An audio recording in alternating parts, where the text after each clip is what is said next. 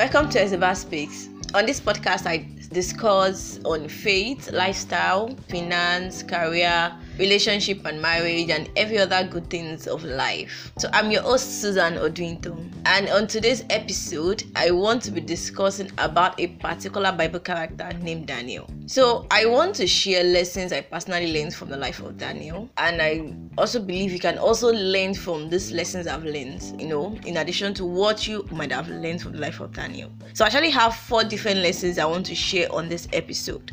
The number one is in-depth knowledge of your source. Danny had an in depth knowledge of his source, he had an in depth knowledge of God and the laws of God and the things God wanted his children to do. In their own time, you know, the laws of Moses was commandment that God had for them, and anyone who had fear of God, a reference for God, had to like obey those laws. That that was it in their own days. And because of his, you know, reference for God, how much he feared God, he saw eating, you know, the food, the meat and drinks that were offered to the idols. He saw them as a big deal. Even when every other people did not take it as any big deal, they felt like what's there is not to just eat the food. Because the truth was, in that at that particular time, Daniel and his three friends were not the only children of Israelites that the king took in to feed for those 10 days.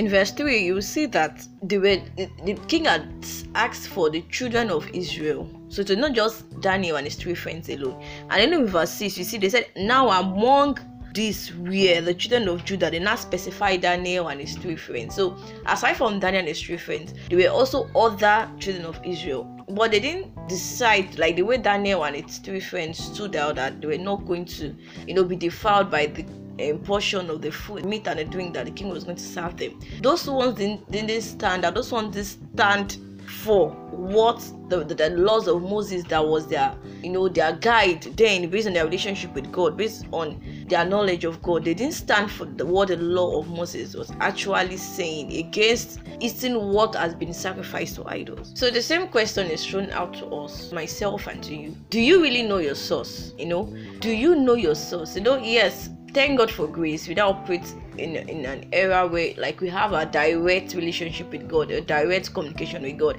and God has implanted His laws in our hearts. That we have the Holy Spirit with us to bear witness in our spirit, to lead us, teach us in everything. But the truth is, beyond being a nominal Christian, beyond going to church, beyond having head knowledge of what the Bible says, what are the things God kick against? Do you really know your source? Like can you stand for your source? It is when you have that in depth knowledge of your source, you have that in depth knowledge of who God really is and what it wants. Then at that point in time, nothing anybody wants to say or do around you will really move you. Maybe at a place of work, you are in your school, you know, at your business, wherever it is you find yourself, even when everybody, even those that seem similarly are like Christians or even pastors, you know, leaders, and they're doing things that be like, why are you doing this thing? You will be able to take your own stand of no i'm not going to do this. Especially if there are things that are actually against what god wants. It's and the funny thing is you know this are christian is a personal race. Sometimes maybe what god wants for you it may not be book it in another person's life. Share get. So you may personally some things that people may be doing, they be like, you may feel like God is not saying anything otherwise against what they are doing. But you personally, God is telling you, no, I do not want this for you. I don't want this on your part. I don't want you involving yourself in this.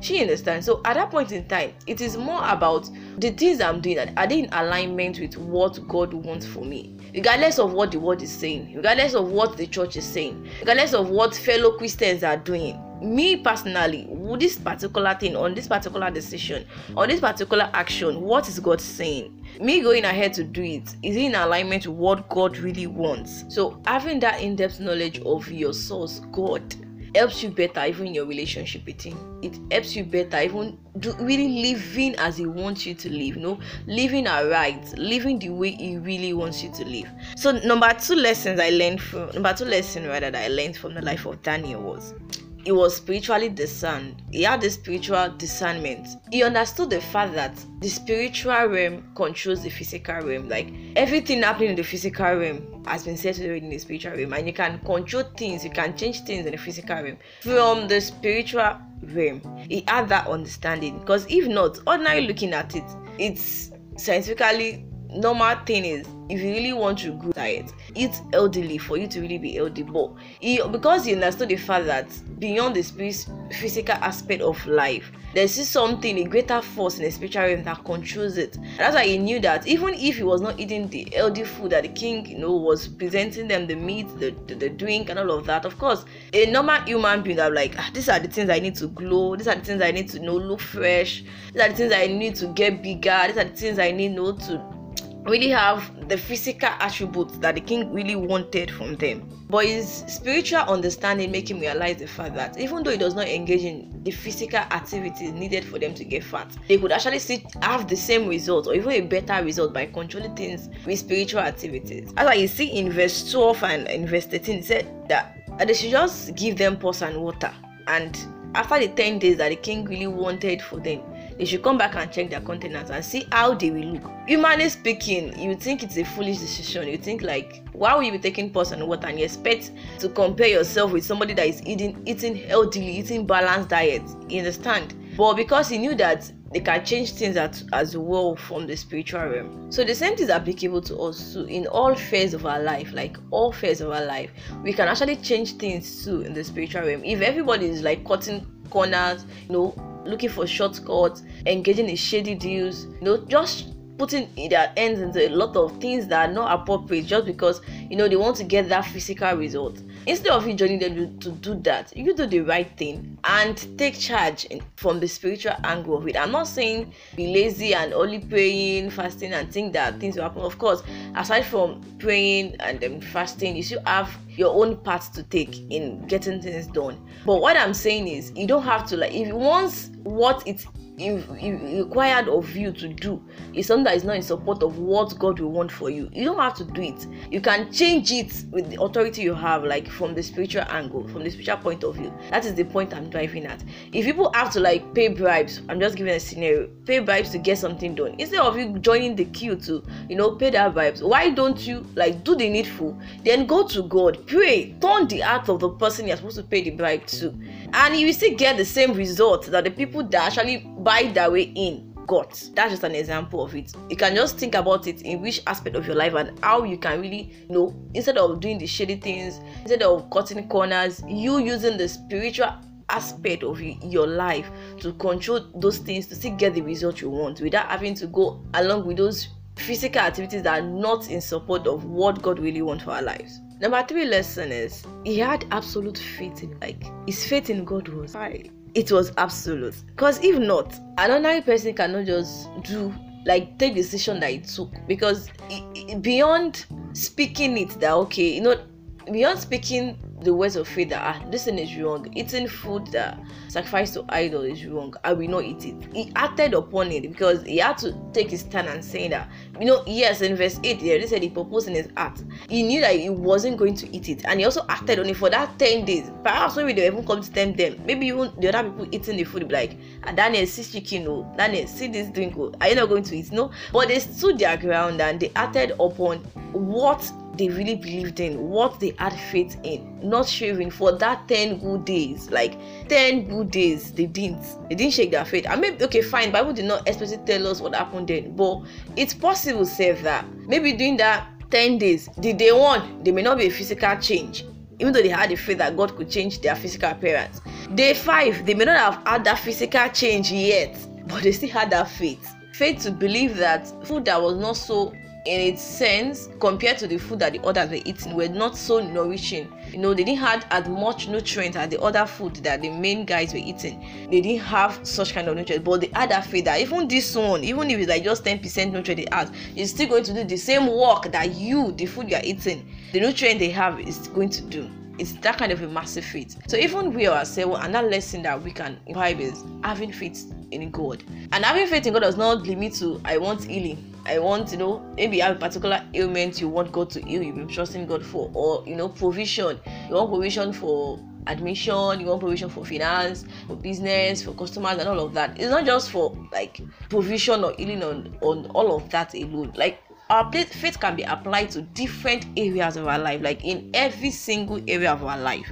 as a student, you can utilize your faith in your academics that, okay, regardless of what this lecturer is saying, regardless of the fact that what this lecturer is saying, I'm not understanding, but you have that faith that I will understand and I will pass this course, regardless of what people are saying about the course. You know, your faith can also be put to use as an entrepreneur. You believe that your services, regardless of the situation of Nigeria, regardless of what they are saying, regardless of how tough everything seems physically, that because of my faith in God, my own faith that I want, to you the kind of result that I want. You can also use your utilize your faith in you handle works, like handle your duty at work even when it's like ah this client is being so difficult that boss or colleague that is so proving so difficult or you have a task that is just so demanding or so rigorous you can also apply your faith that no as long as i'm here and a child of god this is how this will be for me. I don't care how others are having it. I don't care what kind of ways lashing out on them.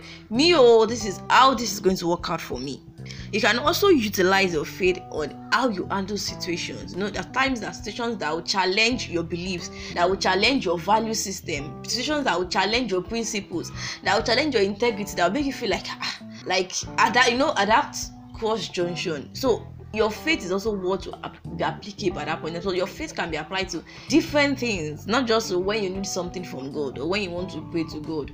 So your faith is applicable in all spheres of life. And the fourth lesson is that God does not fail and he rewards sacrifices. Like god never fails and he's always so faithful to reward sacrifices. Because if we go through like um, the, from the verse 15 down to 20 we could see that number one just like they believed just how they had the faith god made them fairer in countenances made them fatter. You know they were fresher than even those that were eating all the chicken and turkey and everything. They were finer and fresher. So you know that it was just god that could have done it it was just god. So god is is a faithful father. He never fails. Once you see that your consistency once you see that you really want to stand by him like you are really putting him to that point of reference that no it's either god or nothing else. It's either god that is like the basic of my decision on this thing. If this decision or this step is going to like affect what God has said, it's going to alter my relationship with God, then I will let it go.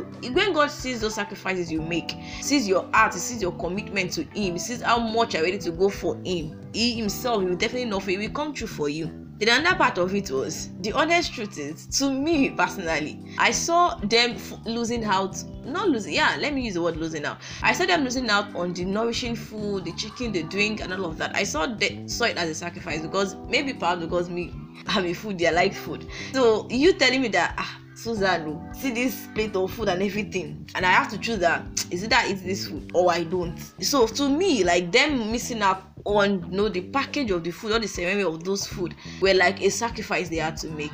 Yes, it was a sacrifice because like our food that you are saying, like correct food though, you are missing out on it because you want to honor God.